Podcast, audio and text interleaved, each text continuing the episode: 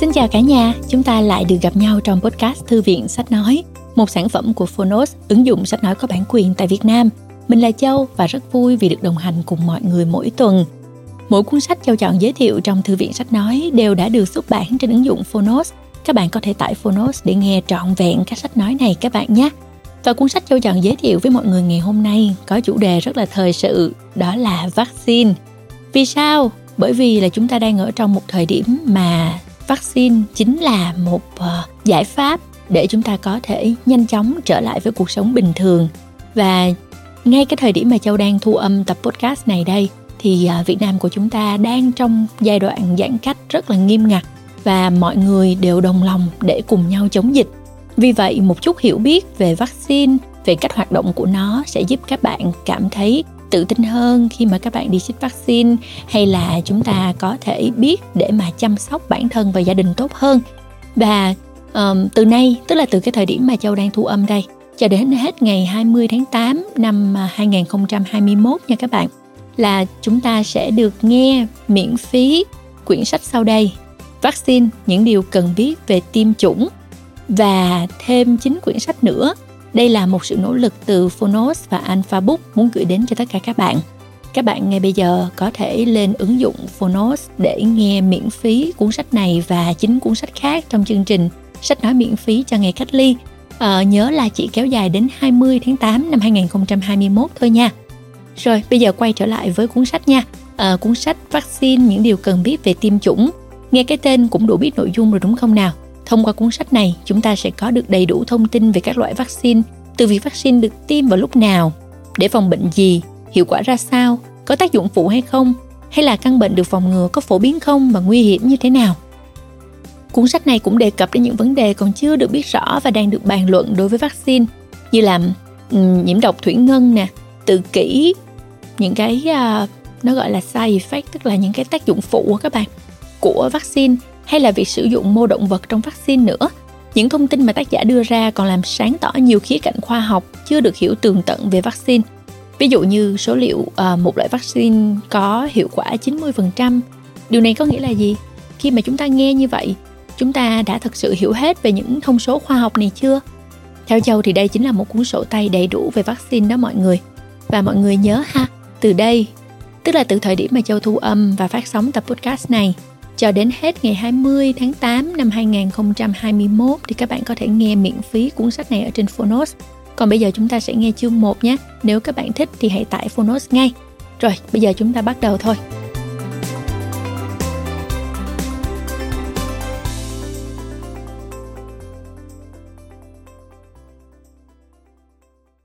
Bạn đang nghe từ Phonos. Vaccine những điều cần biết về tiêm chủng. Tác giả Robert W. Sears Người dịch Hồ Thu Phương Độc quyền tại Phonos Omega Plus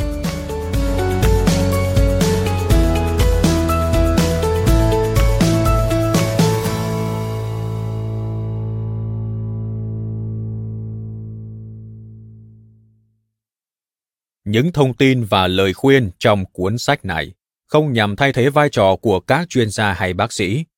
Xin vui lòng tham khảo ý kiến của chuyên gia y tế trước khi làm theo bất cứ thông tin nào được trình bày hay ám chỉ trong sách. Gửi Greg, một người bạn đáng mến, một nhà khoa học tên lửa, người đã đặt ra một câu hỏi thực sự khiến tôi phải suy nghĩ. Và gửi Cheryl, vợ thân yêu của tôi, người đã nhờ tôi nghiên cứu sâu hơn khi cho các con tiêm chủng để hiểu đúng những gì chúng tôi đang làm. Mời bạn xem cập nhật thông tin từ bác sĩ Bob Sears được đính kèm trong ứng dụng. Lời giới thiệu dành cho ấn bản tiếng Việt. Xin chúc mừng, bạn đang tiến bước đầu tiên trên con đường tìm hiểu vaccine. Tôi tin rằng bạn sẽ biết được nhiều thông tin cũng như cảm thấy được trao quyền trong quá trình tìm hiểu về một trong những quyết định quan trọng nhất đối với sức khỏe của trẻ em. Dưới đây là một số hướng dẫn để bạn có thể tận dụng cuốn sách này một cách tối đa. Cuốn sách Vaccine, những điều cần biết về tiêm chủng, nguyên bản được viết cho nước Mỹ, nhưng vaccine và bệnh dịch ở Việt Nam và Mỹ có nhiều điểm tương đồng vậy nên phần lớn kiến thức trong cuốn sách này vẫn có thể được áp dụng. Mỗi chương trong 12 chương đầu được dành để nói về một loại vaccine được cấp cho trẻ em tại Mỹ. Tại Việt Nam, trẻ sơ sinh được tiêm vaccine phòng bệnh lao và trẻ lớn hơn sẽ được tiêm vaccine phòng viêm não Nhật Bản. Chúng tôi không sử dụng các loại vaccine này ở Mỹ, vì vậy tôi sẽ không viết chương riêng về chúng. Nhưng đừng lo lắng, bạn sẽ được đọc phần bàn luận đầy đủ về hai loại vaccine này, cũng như những đánh giá sơ bộ về vaccine phòng bệnh do virus corona trong chương cuối cùng dành riêng cho Việt Nam. Mỗi chương sẽ đề cập đến một nhãn hiệu vaccine cụ thể tại Mỹ. Trong chương cuối dành cho Việt Nam, tôi cũng sẽ đưa ra những thông tin tương tự đối với các nhãn hiệu vaccine tại đây. Vì vậy, khi nghe qua các chương về bệnh và vaccine, bạn có thể sẽ thấy hữu ích hơn khi bỏ qua và nghe trước nội dung dành cho Việt Nam ở chương cuối. Và cũng đừng quên nghe các chương về sự an toàn, tác dụng phụ và thành phần của vaccine. Nhờ chúng, bạn sẽ có thể đưa ra lựa chọn của mình. Mời bạn xem hình số 1, bảng thông tin về lịch tiêm chủng tại Việt Nam, được đính kèm trong ứng dụng. Câu chuyện vaccine của bác sĩ Bob Tôi đã bắt đầu hành trình tiếp cận lĩnh vực vaccine cách đây 25 năm, khi đứa con đầu lòng của tôi tên là Andrew ra đời. Khi còn là một sinh viên y khoa năm 2 tại Đại học Yorktown, tôi cho rằng mình đã biết tất cả thông tin cần thiết về việc ra những quyết định liên quan đến sức khỏe. Mặc dù vợ tôi, Cheryl, vốn là người thông minh hơn, tôi phải miễn cưỡng thừa nhận điều đó trong hầu hết mọi trường hợp. Nhưng đối với những vấn đề liên quan đến sức khỏe, ý kiến của một bác sĩ như tôi rõ ràng vẫn có trọng lượng hơn. Khi Andrew được đưa đi kiểm tra sức khỏe lúc 2 tháng tuổi, quyết định tiêm chủng của chúng tôi đã diễn ra như sau. Bác sĩ thông báo rằng đã đến thời điểm tiêm những mũi vaccine đầu tiên, gồm DTP, bạch hầu, ho gà, uốn ván, bại liệt, viêm gan B và HIB, Haemophilus influenza nhóm B và đưa chúng tôi bản thông tin về vaccine của Trung tâm Kiểm soát và Phòng ngừa Dịch bệnh Hoa Kỳ CDC. Cheryl đã bật khóc sau khi biết về những tác dụng phụ của vaccine. Nhưng với những hiểu biết của mình, tôi vẫn khuyến khích cô đồng ý để con được tiêm vaccine vì lợi ích của cộng đồng. Andrew đã tiêm đủ toàn bộ các mũi vaccine theo lịch tiêm chủng trong hai năm đầu đời. Cậu bé của chúng tôi dường như hoàn toàn ổn với việc tiêm chủng. Tôi không nhớ bé gặp phải bất cứ phản ứng bất lợi nào. Khi tôi học năm thứ tư trường y, Cheryl, Andrew và tôi cần tìm nơi ở trong vài tháng khi tôi sắp sửa hoàn thành quá trình học. Hai người bạn của bạn tôi, Anna và Greg, đã ngỏ lời mời chúng tôi ở lại trong căn phòng ngủ còn thừa của họ, nhưng với một điều kiện, tôi phải đọc một cuốn sách về vaccine và chuẩn bị một bài thuyết trình về nó cho hai vị chủ nhà và bạn bè của họ. Tôi từ chối, nhưng Cheryl lại xen vào. Đương nhiên anh ấy sẽ làm. Địa chỉ của hai bạn ở đâu? Toàn bộ chuyện này đã diễn ra trong buồng điện thoại công cộng tại một trạm nghỉ bên ngoài Washington DC, nơi chúng tôi đã mất nhiều giờ đồng hồ liên lạc với các bên đăng quảng cáo cho thuê nhà, nhưng chẳng đạt được kết quả. Hóa ra, Reich là một nhà khoa học tên lửa. Vậy nên mặc dù không phải là bác sĩ, nhưng anh ấy có vẻ khá thông minh. Tôi đã đồng ý với việc đọc sách. Cuốn sách Reich đưa cho tôi khá thú vị. Về cơ bản, nó đề cập đến các rủi ro có khả năng xảy ra của vaccine. Thông điệp được đưa ra là vaccine có thể gây ra tác dụng phụ và cộng đồng y khoa đã che đậy nó. Tôi không đồng ý với vế sau. Thực ra, tờ thông tin về vaccine đã đưa ra nhiều cảnh báo. Bạn còn nhớ lúc Cheryl khóc chứ? Chỉ có điều, chúng không được để ý. Kết luận tôi rút ra từ cuốn sách này là vaccine cũng có khả năng dẫn đến những phản ứng nghiêm trọng. Đương nhiên, Chúng rất hiếm, nhưng hiếm không đồng nghĩa với không có. Điều này khác với những gì tôi được học trong quá trình đào tạo y khoa tại Mỹ. Trong những ngày ấy, tôi thậm chí còn được giảng rằng tất cả những phản ứng đều dường như chỉ là sự trùng hợp ngẫu nhiên. Các phản ứng nghiêm trọng sẽ không xảy ra. Sự lệch pha giữa cuốn sách kia và thực hành y khoa đã khiến tôi cảm thấy lo lắng. Lẽ nào cuốn sách đã sai? Nhà khoa học tên lửa Reich và tôi đã dành nhiều tháng ở Thư viện Y khoa Georgetown để tra mọi nghiên cứu được trích dẫn trong cuốn sách, nhằm xác minh rằng những điều được mô tả trong đó là chính xác. Và đúng vậy, cuốn sách không sai.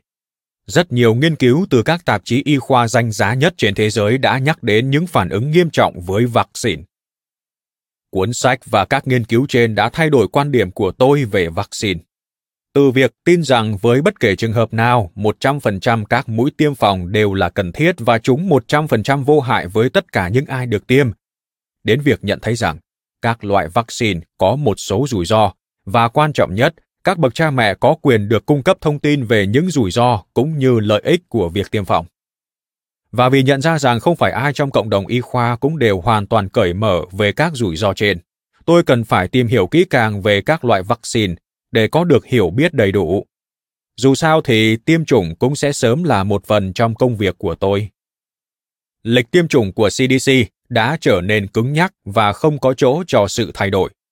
Nếu mong muốn cải tiến, bạn có thể sẽ bị coi là một người phản đối vaccine. Vì vậy, các bác sĩ đã không còn đặt ra câu hỏi nữa. CDC hẳn biết mình đang làm gì. Nhưng các bậc cha mẹ vẫn tiếp tục nghi ngờ vaccine. Việc gây áp lực cho phụ huynh và buộc họ chấp nhận việc tiêm vaccine đã phản tác dụng và khiến họ trở nên nghi ngờ.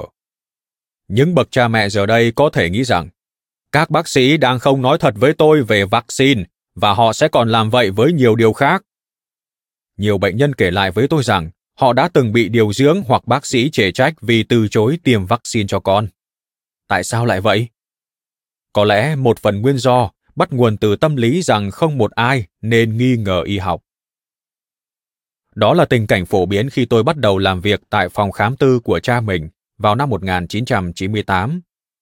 Cuộc trò chuyện đầu tiên về vaccine giữa hai cha con bác sĩ chúng tôi xoay quanh ba suy nghĩ. Đầu tiên, Cha tôi kể về cuộc sống trước khi có vaccine. Khi đó trẻ em phải dựa vào phổi sắt, một thiết bị hô hấp kiểu cũ để duy trì sự sống. Bệnh viện luôn đông đúc với những đứa trẻ bị mắc viêm màng não HIV và thậm chí thỉnh thoảng còn có biến chứng viêm não do sởi. Thứ hai, hiện tại có nhiều loại vaccine hơn trước và nhiều bậc cha mẹ cho rằng lịch tiêm vaccine của Mỹ đang là quá nhiều và quá sớm. Và cuối cùng, nhiều người lo lắng về các tác dụng phụ của những vaccine vốn không cần thiết trong bối cảnh của nước Mỹ. Sau vài tháng hành nghề, tôi mau chóng nhận ra rằng nhiều bệnh nhân của mình muốn được tiêm chủng nhưng không phải toàn bộ các loại vaccine trong lịch tiêm chủng của CDC. Họ muốn chọn ra những loại quan trọng nhất và lùi lịch của những loại chưa cần ngay lập tức, đến khi con họ cứng cáp hơn.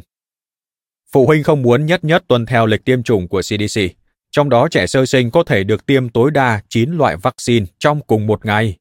Họ muốn tách lịch ra.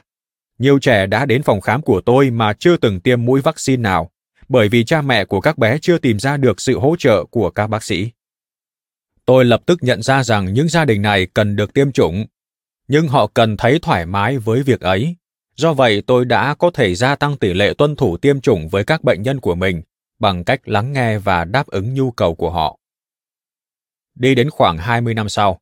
Vào thời điểm hiện tại, cách đây 20 năm, nếu như được hỏi ý kiến về chính sách vaccine trong tương lai, tôi sẽ nói rằng các bác sĩ sẽ thấu hiểu và linh hoạt hơn với những bệnh nhân muốn tiêm chủng, khác với lịch của CDC. Đồng thời, các bậc cha mẹ mang nhiều nỗi lo âu sẽ có thể phối hợp với những bác sĩ nhân ái, những người sẵn lòng lắng nghe và phục vụ nhu cầu của họ. Nhưng điều đáng buồn là hiện tại không giống như vậy hầu như tất cả các bác sĩ nhi khoa cùng quận nơi tôi hành nghề đều từ chối phụ trách những hộ gia đình không tuân theo lịch tiêm chủng. Cộng đồng y khoa và các tổ chức hoạch định chính sách đã trở nên kém linh hoạt hơn. Khoảng 70 liều vaccine theo lịch tiêm chủng CDC là quy trình y khoa thuộc hàng phức tạp nhất, chỉ xếp sau những thứ như hóa trị liệu dành cho ung thư. Tiêm chủng không đơn giản chỉ là các mũi tiêm ở chỗ này và chỗ kia. Tôi không hề nói rằng việc tiêm chủng là sai, nhưng bạn nên hiểu rõ vaccine. Những tác dụng phụ nào có thể xảy ra và đó là gì? Có những thành phần gì trong các mũi tiêm này? Các nghiên cứu dài hạn về sự an toàn cho thấy điều gì? Các bệnh cần tiêm chủng nguy hiểm đến đâu? Việc không tiêm chủng có thể đem lại những hậu quả gì? Tình hình của việc tiêm chủng hiện tại đã khiến tôi nghi ngại.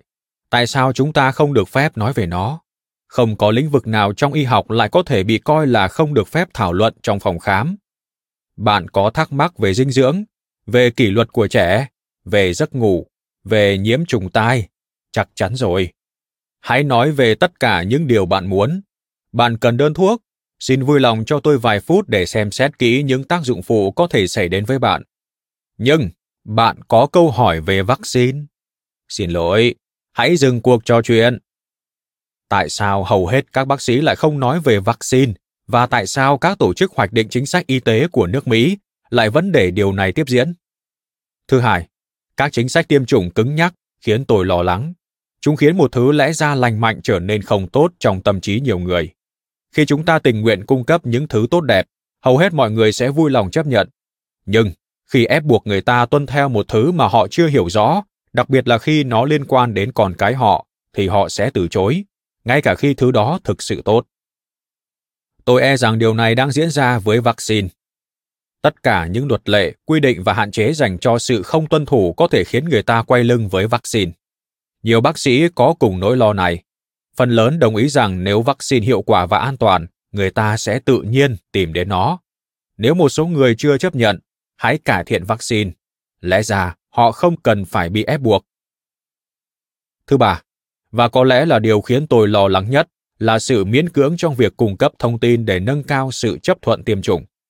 Mọi bệnh nhân nên có quyền được biết tất cả ưu nhược điểm của quyết định này và đưa ra lựa chọn sau khi thấu hiểu thông tin. Hầu hết sẽ chọn việc tiêm chủng, nhưng một số ít có thể không. Thứ tư, việc đối xử khác đi với những gia đình không tiêm chủng đầy đủ đã cho thấy mặt trái của nước Mỹ. Như đã nói ở trên, khi đã nắm rõ những thông tin về vaccine, sẽ chỉ có số ít người lựa chọn không tiêm chủng. Và trong bối cảnh của nước Mỹ, với dịch vụ y tế hiện đại, chế độ dinh dưỡng tốt và tiêu chuẩn sống lành mạnh, xã hội hiện đại vẫn sẽ an toàn trước việc ấy. Nhưng các trường học lại ngăn trẻ chưa tiêm phòng đầy đủ đến trường. Các gia đình ngần ngại khi những người họ hàng chưa tiêm chủng ghé thăm. Chủ lao động đang sa thải những người không chấp thuận tiêm chủng. Và giờ đây, cha mẹ thậm chí còn phải đối mặt với án tù nếu họ không tuân theo lệnh tiêm chủng của thẩm phán. Có thể tạm hiểu là bị tạm giữ do tranh chấp. Sự thiếu hiểu biết về bản chất của việc tiêm chủng và các bệnh truyền nhiễm đang tiếp tay cho thành kiến này. Bạn đứng giữa những sự việc này, bạn là người làm cha mẹ và những gì bạn cố gắng là thấu hiểu để đưa ra quyết định về vaccine. Đó là mục đích của cuốn sách này. Bạn muốn tìm hiểu về mọi căn bệnh để có thể hiểu tại sao nó lại nguy hiểm và tại sao chúng ta lại cần tiêm phòng, để bạn có thể chắc chắn rằng việc bảo vệ con cái khỏi căn bệnh này là sự lựa chọn đúng đắn. Bạn muốn biết rủi ro của mỗi loại vaccine là gì để có thể chắc chắn rằng bạn có thể chấp nhận được những tác dụng phụ có thể xảy ra. Bạn muốn hiểu được những cuộc bàn luận và những vấn đề gây tranh cãi. Bạn muốn biết các nghiên cứu cho thấy điều gì. Bạn muốn biết những gì chưa được nghiên cứu đủ bạn cũng muốn có các lựa chọn. Có thể bạn không chấp nhận mọi loại vaccine hay tuân thủ lịch tiêm chủng hoàn chỉnh của CDC, hoặc có thể bạn sẽ nghe theo, nhưng bạn muốn đó là lựa chọn của mình. Bạn sẽ không thực hiện một việc chỉ đơn giản vì ai đó nói bạn sẽ phải tuân theo. Bạn làm một việc vì bạn hiểu toàn bộ thông tin và quyết định rằng đó là lựa chọn đúng đắn cho con mình. Mỗi bác sĩ đều có một khía cạnh y học mà họ quan tâm đặc biệt. Đối với các bác sĩ nhi, đó có thể là việc hỗ trợ nuôi con bằng sữa mẹ và những thách thức về giáo dục, kỷ luật và hành vi, dinh dưỡng và lối sống, hoặc là những đứa trẻ có nhu cầu đặc biệt. Đối với tôi, đó là các loại vaccine. Tôi có thể nói về chủ đề này rất lâu mà không thấy chán. Đó là những gì tôi đã làm hàng ngày tại phòng khám của mình trong suốt 20 năm qua. Và đó là lý do tại sao tôi rất vui khi được thực hiện mục phát trực tuyến The Vaccine Conversation. Cuốn sách này là kết quả của mọi thứ tôi đã học được. Mỗi chương trong 12 chương đầu tiên đề cập đến một cặp vaccine, bệnh. Tôi sẽ nói cho bạn biết mỗi loại bệnh là gì, nó phổ biến đến đâu và nghiêm trọng hoặc không nghiêm trọng đến mức nào. Tôi sẽ trình bày các cách vaccine được sản xuất, các thành phần của nó và các tác dụng phụ có thể xảy ra.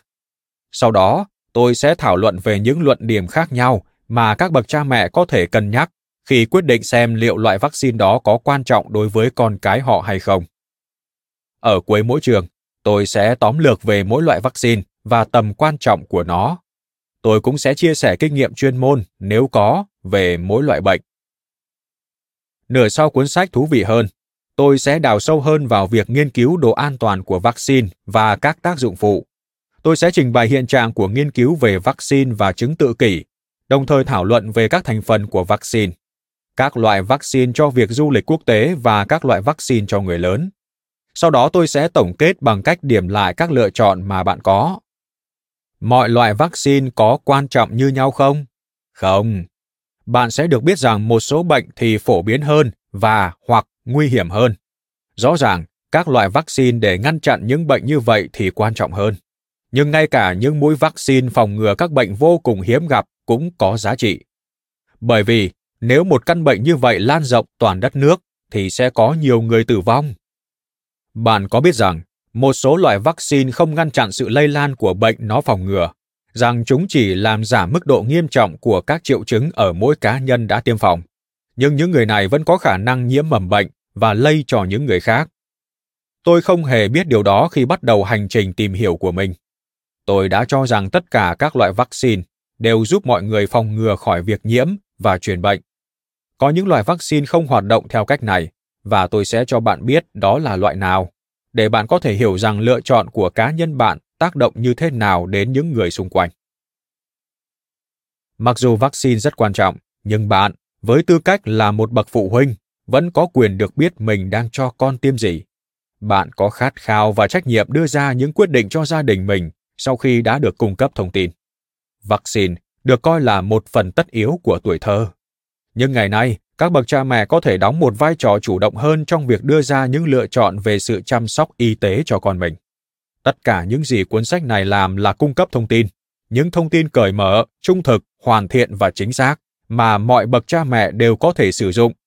Vì vậy, hãy lấy chút cà phê cùng với một bữa ăn nhẹ, ngồi lại, thư giãn và cùng tìm hiểu những lựa chọn về việc tiêm chủng mà chúng ta cần cùng nhau quyết định. Chương 1 Haemophilus influenza nhóm B và vaccine HIV.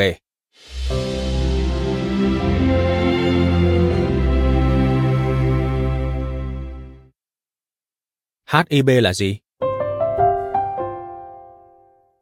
Haemophilus influenza nhóm B, HIB, là một loại vi khuẩn có thể gây viêm màng não, nhiễm trùng máu, nhiễm trùng xương, viêm nắp thanh quản.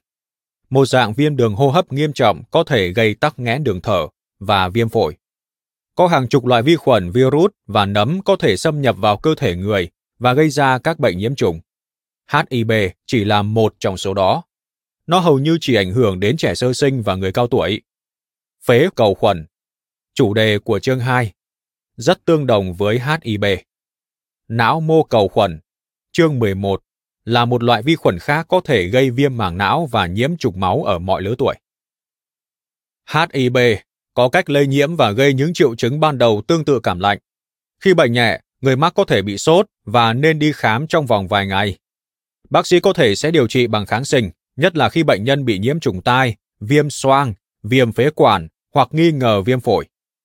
Trẻ em có thể tự hồi phục ngay cả khi cha mẹ và bác sĩ không biết nguyên nhân gây bệnh chính là HIV.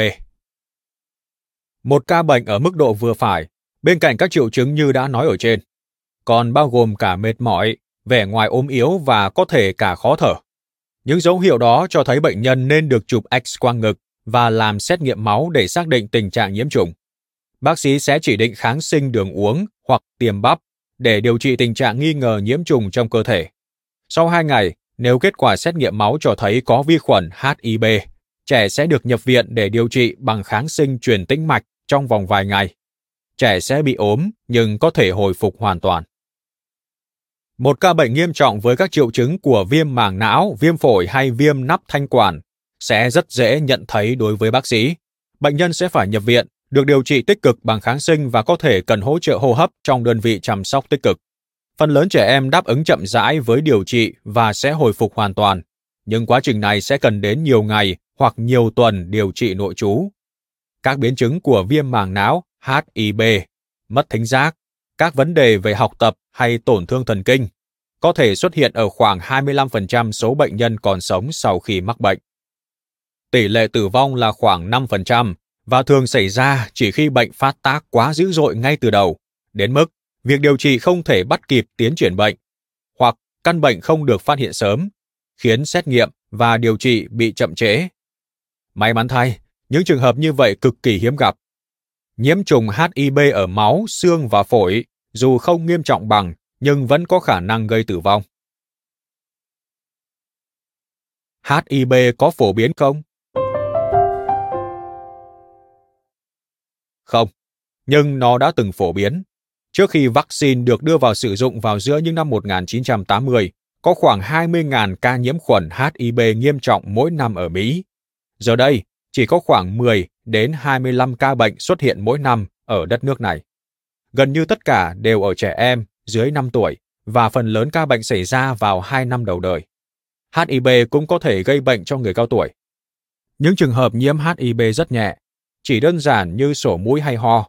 Có thể phổ biến hơn thế nhưng lại thường không được xét nghiệm hoặc chẩn đoán vì nó hiếm khi cần đến can thiệp y tế.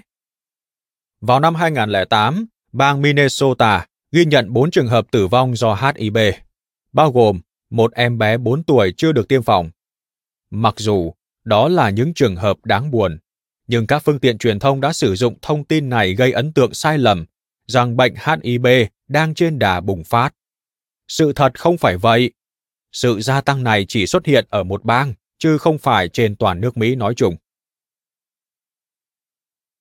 Sơ lược về bệnh do HIV Phổ biến? Không. Nghiêm trọng? Có. Có thể điều trị? Có. Thời điểm sử dụng vaccine HIV Vaccine HIV được tiêm vào lúc 2, 4, 6 và 15 tháng tuổi. Vaccine Petvax HIV chỉ cần tiêm 3 thay vì 4 liều. Liều ở tháng tuổi thứ 6 được bỏ qua vì hai liều đầu tiên đã có hiệu lực nhanh hơn so với vaccine của hãng khác. Vaccine HIV được đưa vào sử dụng từ khoảng năm 1985. Mời bạn xem hình số 2, vaccine HIV, lịch tiêm vaccine 2018 được khuyến cáo bởi CDC, Viện Hàn Lâm Nhi khoa Hoa Kỳ, được đính kèm trong ứng dụng. Tại sao lại tiêm nhiều liều? Tại sao chúng ta lại tiêm một loại vaccine thành nhiều liều? Với hầu hết các loại vaccine, nhất là những loại chỉ sử dụng một phần mầm bệnh làm thành phần, mỗi mũi tiêm chỉ tạo ra một phần khả năng miễn dịch và những mũi tiếp theo sẽ củng cố thêm khả năng này. Một số loại vaccine, chẳng hạn như vaccine sống để phòng sởi, quai bị, rubella và thủy đậu, không cần tiêm nhiều lần để tạo ra khả năng miễn dịch. Những loại vaccine này cho tác dụng tốt khi được tiêm một mũi ban đầu và một mũi nhắc lại sau đó vài năm. Nhìn chung, với các loại vaccine cần được tiêm thành nhiều mũi, Mũi đầu tiên đem lại khả năng miễn dịch khoảng 50%, mũi thứ hai củng cố lên thành miễn dịch 75% và mũi thứ ba tạo thành miễn dịch 90%. Một vài loại bệnh sẽ cần đến liều thứ tư khoảng một năm sau khi tiêm liều thứ ba, và tiếp đến là một liều nhắc lại cách đó khoảng 4 năm. Những mũi tiêm này là cần thiết nhằm giữ khả năng miễn dịch đủ cao để có hiệu quả bảo vệ. Vaccine HIV được tạo ra như thế nào? Tất cả các công ty sản xuất vaccine HIV đều bắt đầu bằng cùng một quá trình. Vi khuẩn HIV có nguồn gốc từ một người nhiễm bệnh cách đây nhiều thập niên, được nuôi cấy. Sau đó vi khuẩn được lấy ra từ môi trường nuôi cấy, phá vỡ. Các loại đường tạo nên lớp vỏ ngoài của vi khuẩn sẽ được lọc, thu thập và tinh chế. Những phần còn lại của vi khuẩn sẽ bị bỏ đi. Đường lấy từ vi khuẩn HIV sau đó được đưa vào dung dịch vaccine. Dưới đây là những sự khác biệt trong quy trình sản xuất vaccine của các hãng. ACT-HIP, Sanofi Pasteur. Gắn biến độc tố uốn ván. Một chất hóa học được vi khuẩn uốn ván sản sinh, thay vì toàn bộ vi khuẩn uốn ván vào loại đường lấy từ HIB. Formaldehyde được sử dụng để làm bất hoạt biến độc tố uốn ván. Petvak-HIP, Merck. Phá vỡ một loại vi khuẩn gọi là Neisseria để lấy một số loại protein từ lớp vỏ ngoài của vi khuẩn này. Các loại protein này sau đó được gắn với đường của HIB. Hiberix GlaxoSmithKline được sản xuất gần như giống hệt ACHIP. Sự khác biệt duy nhất là đường lactose được sử dụng thay vì đường sucrose. Tại sao lại cần vi khuẩn uốn ván hoặc Neisseria? Chúng giúp hệ miễn dịch của cơ thể nhận biết các loại đường của HIB và tạo ra đáp ứng tốt hơn với vaccine. Bản thân phần vi khuẩn thêm vào này không tạo ra bất kỳ khả năng miễn dịch nào đáng kể. Vaccine thành phẩm gồm những gì? Vaccine AHIP chứa.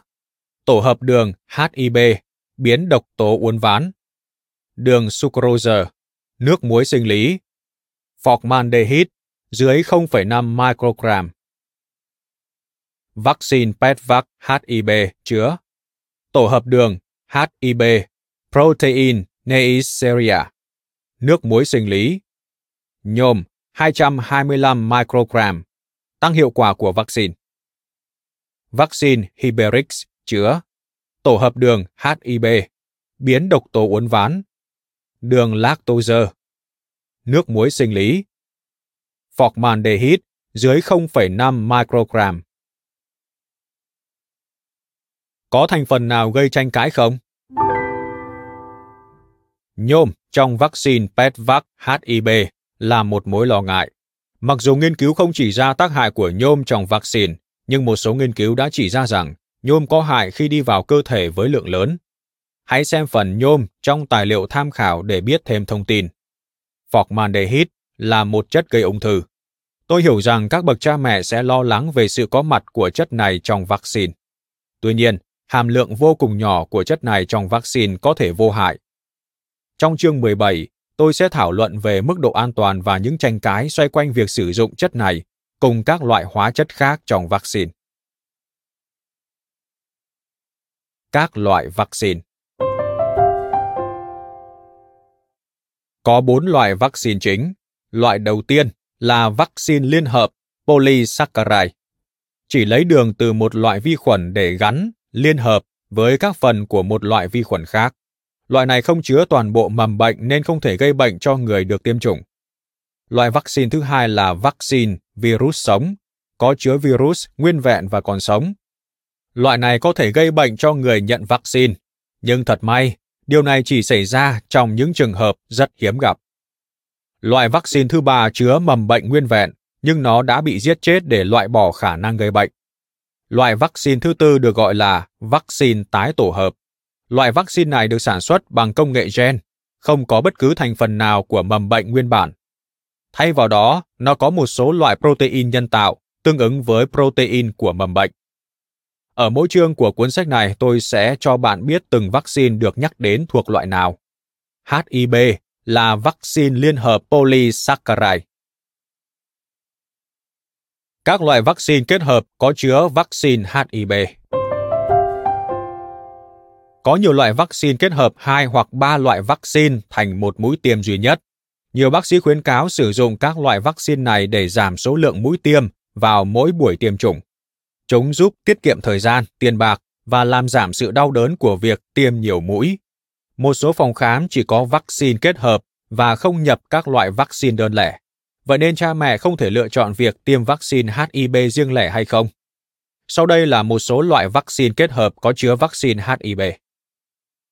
Comvax, Merck, kết hợp vaccine HIB và viêm gan B. Pentasen Sanofi Pasteur, kết hợp vaccine HIB, DTAP và bại liệt. Trihibit, Sanofi Pasteur, kết hợp vaccine HIB và DTAP. Loại vaccine này gần đây không còn trên thị trường. Ở chương 13, tôi sẽ đưa ra một bản hướng dẫn hoàn chỉnh về việc sử dụng vaccine kết hợp để bạn có thể cùng với bác sĩ đưa ra lựa chọn tốt nhất cho con mình. Hiểu về tác dụng phụ Cũng như các loại thuốc, mỗi loại vaccine đều có tác dụng phụ. Một số loại vaccine có ít tác dụng phụ và phản ứng gây ra cũng nhẹ hơn, trong khi những loại khác có thể bao gồm nhiều ảnh hưởng không mong muốn. May mắn thay, các phản ứng nghiêm trọng là hiếm gặp và vaccine rất an toàn với phần lớn trẻ em. Mỗi loại vaccine đều có tờ tài liệu đi kèm, trong đó mô tả những tác dụng phụ có thể xảy ra. Trong mỗi chương sau đây, tôi sẽ trình bày nội dung tài liệu đi kèm của mỗi loại vaccine theo cách để những người không chuyên cũng có thể hiểu được. Đối với mỗi loại vaccine trong cuốn sách này, tôi sẽ cung cấp thông tin về tác dụng phụ của vaccine theo ba khía cạnh, như được đề cập trong tài liệu đi kèm và bản thông tin về vaccine của CDC. 1. Tác dụng phụ thông thường được coi là sẽ xảy ra và nhìn chung không gây tác hại. Chúng bao gồm các phản ứng tại chỗ như đau nhức, ửng đỏ, sưng tấy tại chỗ tiêm và các phản ứng toàn thân như sốt, quấy khóc, mệt mỏi, chán ăn, lơ mơ, vân vân. 2. Các phản ứng nghiêm trọng tuy hiếm gặp nhưng đã được chứng minh là có liên quan với vaccine trong quá trình thử nghiệm ban đầu về độ an toàn hay trong quá trình nghiên cứu sau đó. Chúng bao gồm sốt cao, co giật, viêm não, dị ứng nghiêm trọng, phản ứng tự miễn, vân vân. Bất kỳ loại vaccine nào cũng có khả năng dẫn đến phản ứng nghiêm trọng. Ở phần này của mỗi chương, tôi sẽ chỉ liệt kê những phản ứng nghiêm trọng đã được biết là có liên quan đến loại vaccine được nhắc tới. Ở chương 15, tôi sẽ thảo luận chi tiết hơn về các phản ứng nhẹ và nghiêm trọng. 3. Các phản ứng trong quá trình giám sát vaccine sau khi đưa ra thị trường được phát hiện nhờ báo cáo của cha mẹ hay người chăm sóc y tế thông qua VAERS. Hệ thống báo cáo về tác dụng phụ của vaccine, cụ thể tại chương 15. Kể từ khi loại vaccine đó được chấp thuận và sử dụng rộng rãi, khi một phản ứng nhất định được báo cáo đủ nhiều, nó sẽ được bổ sung vào tờ tài liệu đi kèm. Những phản ứng này chưa chắc đã liên quan đến vaccine. Một số có thể chỉ là sự trùng hợp ngẫu nhiên. Chúng bao gồm một loạt các phản ứng tại chỗ và toàn thân. Các tác dụng phụ của vaccine HIB là gì? Nghiên cứu về độ an toàn của vaccine HIB được thực hiện trên 10.000 trẻ em. 1. Các tác dụng phụ thông thường, phản ứng tại chỗ, ửng đỏ, sưng tấy và đau nhức xuất hiện ở khoảng 25% trẻ em. Sốt vừa đến sốt cao xảy ra ở khoảng 5%. 2. Các phản ứng nghiêm trọng đã được biết đến. Không có phản ứng nghiêm trọng nào được biết đến là có liên quan đến vaccine HIB, ngoài những rủi ro có tỷ lệ vô cùng thấp ở mọi loại vaccine. Một số nghiên cứu đã chỉ ra khả năng gia tăng nguy cơ mắc tiểu đường sau khi được tiêm vaccine HIB. Xem phần vaccine HIB trong tài liệu tham khảo. Nhưng nguy cơ này vẫn chưa được xác nhận ở những nghiên cứu tiếp nối. 3. Giám sát vaccine sau khi đưa ra thị trường. Các phản ứng xuất hiện sau khi vaccine HIB được đưa ra thị trường và được ghi nhận trong tài liệu đi kèm là sưng hạch bạch huyết, sốt áp xe ở chỗ tiêm, sưng tấy lan rộng ở chi được tiêm, các phản ứng dị ứng như sốc phản vệ và phù mạch, sưng chi, giãn tĩnh mạch, co giật, có thể sốt hoặc không. Các cơn giảm trương lực, giảm phản ứng, cụ thể trong chương 15. Ngái ngủ, ngất xỉu, ngưng thở, nổi mề đay và mần đỏ. 4. Tổng kết về các phản ứng với vaccine HIB. Theo kinh nghiệm của tôi, các phản ứng phổ biến với vaccine HIB thuộc loại nhẹ và có thể chịu được. Các phản ứng nghiêm trọng gần như chưa bao giờ được ghi nhận. Bạn có nên cho con sử dụng vaccine HIB không? Mặc dù đặt ra câu hỏi này trong mỗi trường, nhưng tôi sẽ không đưa ra câu trả lời. Thay vào đó, tôi sẽ trình bày các lý luận từ cả hai phía, để bạn có thể tự mình quyết định sau khi đã hiểu rõ vấn đề lý do sử dụng loại vaccine này. Viêm màng não và nhiễm trùng máu rõ ràng là những tình trạng rất nghiêm trọng. Nhiều mầm bệnh có thể gây ra các tình trạng này và HIV từng là tác nhân phổ biến nhất. Mặc dù giờ đây HIV rất hiếm gặp, nhưng việc tiêm chủng liên tục sẽ ngăn ngừa những căn bệnh trên và bảo vệ trẻ em khỏi nguy cơ nhiễm loại vi khuẩn này. Loại vaccine này thuộc hàng an toàn nhất và có thành phần thuần khiết hơn hầu hết các loại vaccine khác. Lý do khiến một số người không lựa chọn loại vaccine này. Có lẽ, lý do chính khiến cho một số bậc cha mẹ lựa chọn bỏ qua loại vaccine này là vì số ca bệnh nghiêm trọng do loại vi khuẩn này gây ra giờ đây rất hiếm gặp tại Mỹ, chỉ khoảng 10 đến 25 ca mỗi năm ở trẻ em dưới 5 tuổi. Trẻ được nuôi bằng sữa mẹ và không đi nhà trẻ có rất ít nguy cơ mắc bệnh này. Khi HIV xuất hiện, nó có thể gây ra thảm kịch. Tuy nhiên, miễn là việc tiêm chủng tiếp tục được thực hiện, tỷ lệ mắc bệnh sẽ vẫn được duy trì ở mức rất thấp. Những lựa chọn nên cân nhắc khi sử dụng loại vaccine này. Hãy để con tiêm loại vaccine không chứa nhôm. Nếu không thể làm được điều ấy, vậy tối thiểu hãy để con không phải nhận quá một mũi vaccine có chứa nhôm vào cùng một thời điểm. Một lựa chọn khác là sử dụng vaccine kết hợp, vaccine Comvax có chứa nhôm. Tôi cho rằng Trihibit là lựa chọn tốt hơn, nhưng hiện tại nó không còn ở trên thị trường. Pentasen không phải là lựa chọn tối ưu vì nó đem lại cả vaccine bại liệt sớm hơn cần thiết. Tuy nhiên, nó lại là vaccine ba loại kết hợp tốt nhất nếu như đó là lựa chọn duy nhất của bạn. Hãy nghe chương 13 để biết thêm về việc lựa chọn các loại vaccine kết hợp. Quan điểm của tôi HIV là một loại mầm bệnh tồi tệ. May mắn thay, nó cũng hiếm gặp, tới mức tôi chưa từng chứng kiến một ca bệnh nào trong quá trình hành nghề của mình. Việc liên tục sử dụng loại vaccine này ở Mỹ đã giúp giữ vững hiện trạng đó. Vaccine HIV là một trong những loại vaccine an toàn nhất. Thành phần của nó không quá xa lạ và các tác dụng phụ đã biết cũng không phổ biến. Do bệnh rất hiếm gặp nên HIV không phải là vaccine quan trọng nhất, nhưng nó chắc chắn là một trong những loại cần được ưu tiên. Việc tiêm chủng HIV có một nhược điểm dẫn đến sự tranh luận trong cộng đồng y khoa. Đó là vấn đề về sự thay thế chủng loại. Có các dạng vi khuẩn Haemophilus khác có liên quan đến HIV gọi là Haemophilus không thuộc nhóm B. Do chúng ta đã gần như loại bỏ HIV khỏi dân số, nên số lượng các dạng không thuộc nhóm B đã tăng lên. Một số vi khuẩn thuộc nhóm này có khả năng kháng kháng sinh cao hơn và một số lại gây bệnh nghiêm trọng hơn.